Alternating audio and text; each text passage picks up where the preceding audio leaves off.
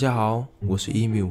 洛奇在阻止双巨人筑墙的过程中，意外怀孕，生下了巴祖马斯雷普尼尔。洛奇将它献给了奥丁，奥丁对这匹神奇的宝马爱不释手。斯雷普尼尔在神话里是什么概念？以现在标准来看，就是一台拉风的超级跑车。拥有这样的超跑，不好好炫耀怎么行？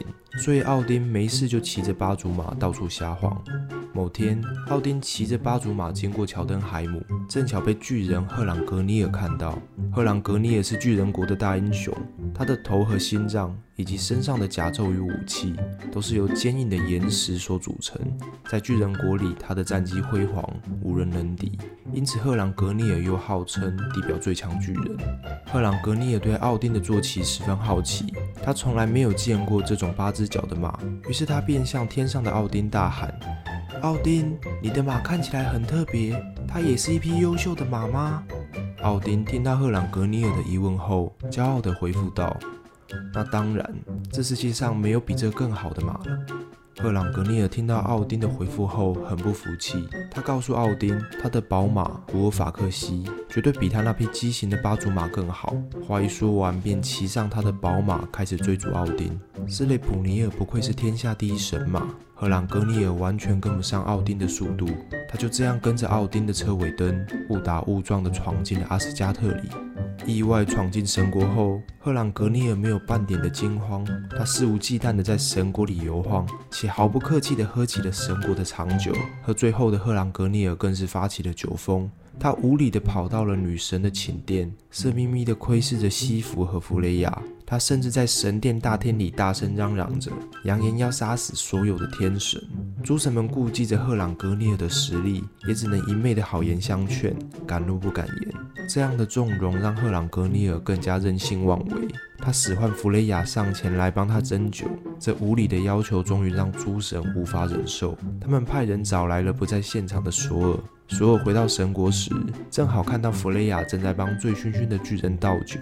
这荒唐的景象让所有的理智线瞬间断裂。他拿起锤子就要上前去砸死巨人，这时奥丁却拦住了索尔，向索尔重申了神国不能有血的誓言。索尔听完后，只能强压住心中的怒火，但却无法浇熄他双眼燃烧的愤怒火焰。索尔凶恶的目光直盯着赫朗格尼尔，赫朗格尼尔似乎也察觉到了气氛的骤变，他一回头便看到了。索尔可怕的凝视，这让赫朗格尼尔吓了一大跳，酒也瞬间吓醒了一大半。他现在只想平安的逃离神国，于是他告诉索尔：“索尔啊，你一向以力量和正义闻名，今天我的武器和盾牌都没有带来。你如果打败我这样一个手无寸铁的人，对你来说不仅毫无荣誉可言，还可能影响你在外的威名。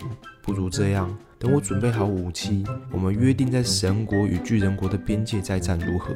索尔早就想挫挫最强巨人的锐气，便爽快地接受了赫朗格尼尔的战帖。赫朗格尼尔也抓紧机会，赶紧骑上宝马逃离了神国。赫朗格尼尔与索尔决战的消息很快就传遍了九个世界。这场决斗对巨人国的意义重大，巨人特别为此召开了一场会议。所有的骁勇善战，举世闻名。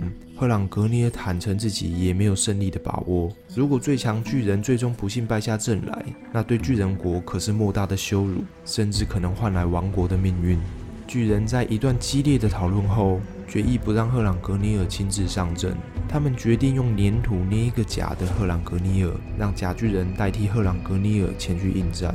在巨人们齐心协力下，假巨人很快就捏好了。但他们还需要一颗巨大的心脏，才能让假人动起来。巨人一时找不到什么合适的心脏，碍于时间紧迫，只好随便拿一颗母马的心脏塞了进去。决战当日，索尔带着侍从西亚费前往边界。假的赫朗格尼尔早就站在了现场等候。假巨人看到索尔后，只是缓缓地拿起盾牌护在胸前，继续呆傻的原地站着。西亚费觉得迟钝的巨人十分有趣，便想捉弄他一番。他告诉巨人：“嘿，大块头，我的主人最擅长由下往上攻击了，建议你的盾牌换个方向防御会比较好哦。”巨人听到西亚菲的话，竟然真的将盾牌移到了下方，踩在了自己的脚底下。西亚菲被巨人愚蠢的举动逗得哈哈大笑。索尔看不懂赫朗格尼尔在搞什么鬼，但他也不是很想了解，他只知道走上前给他来上一锤就对了。索尔拿起宝锤召唤来闪电，缓缓地朝着假巨人逼近。假巨人的身体里装着母马的心脏。母马最怕打雷了，假巨人恐惧的浑身颤抖，慌乱的朝索尔丢着石头。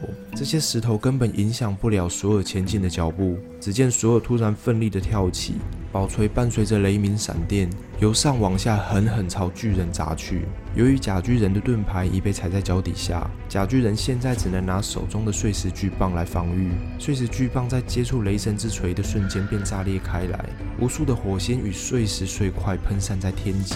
假巨人在这华丽的一击后便倒地不起，索尔毫不费力地取得了胜利。但巨人倒下时正好压在了索尔身上，索尔被巨人庞大沉。重的身躯压着，动弹不得。诸神见状，赶紧上前帮忙。忙了半天，竟然没人能搬动巨人。就在这时，索尔才出生三天的儿子曼尼登场了。曼尼轻松就抬起了巨人，救出父亲。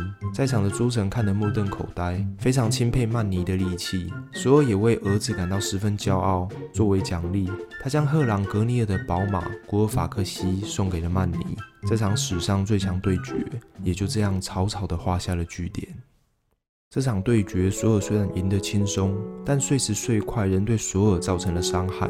那些小石块在爆炸当下嵌进了索尔的额头里，索尔因此时常感到头痛难耐。最后，他找来了黑法师托斯，拿金斧将他的头颅劈开。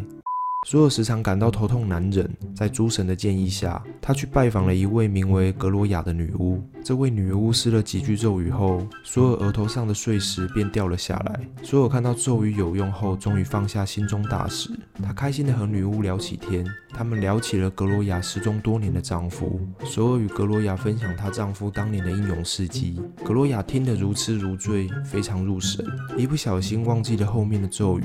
这一忘，竟然就再也想不起来了。也因此，索尔的额头上永远牵着几块碎石。这几块碎石成为了他战胜最强巨人的永恒印记。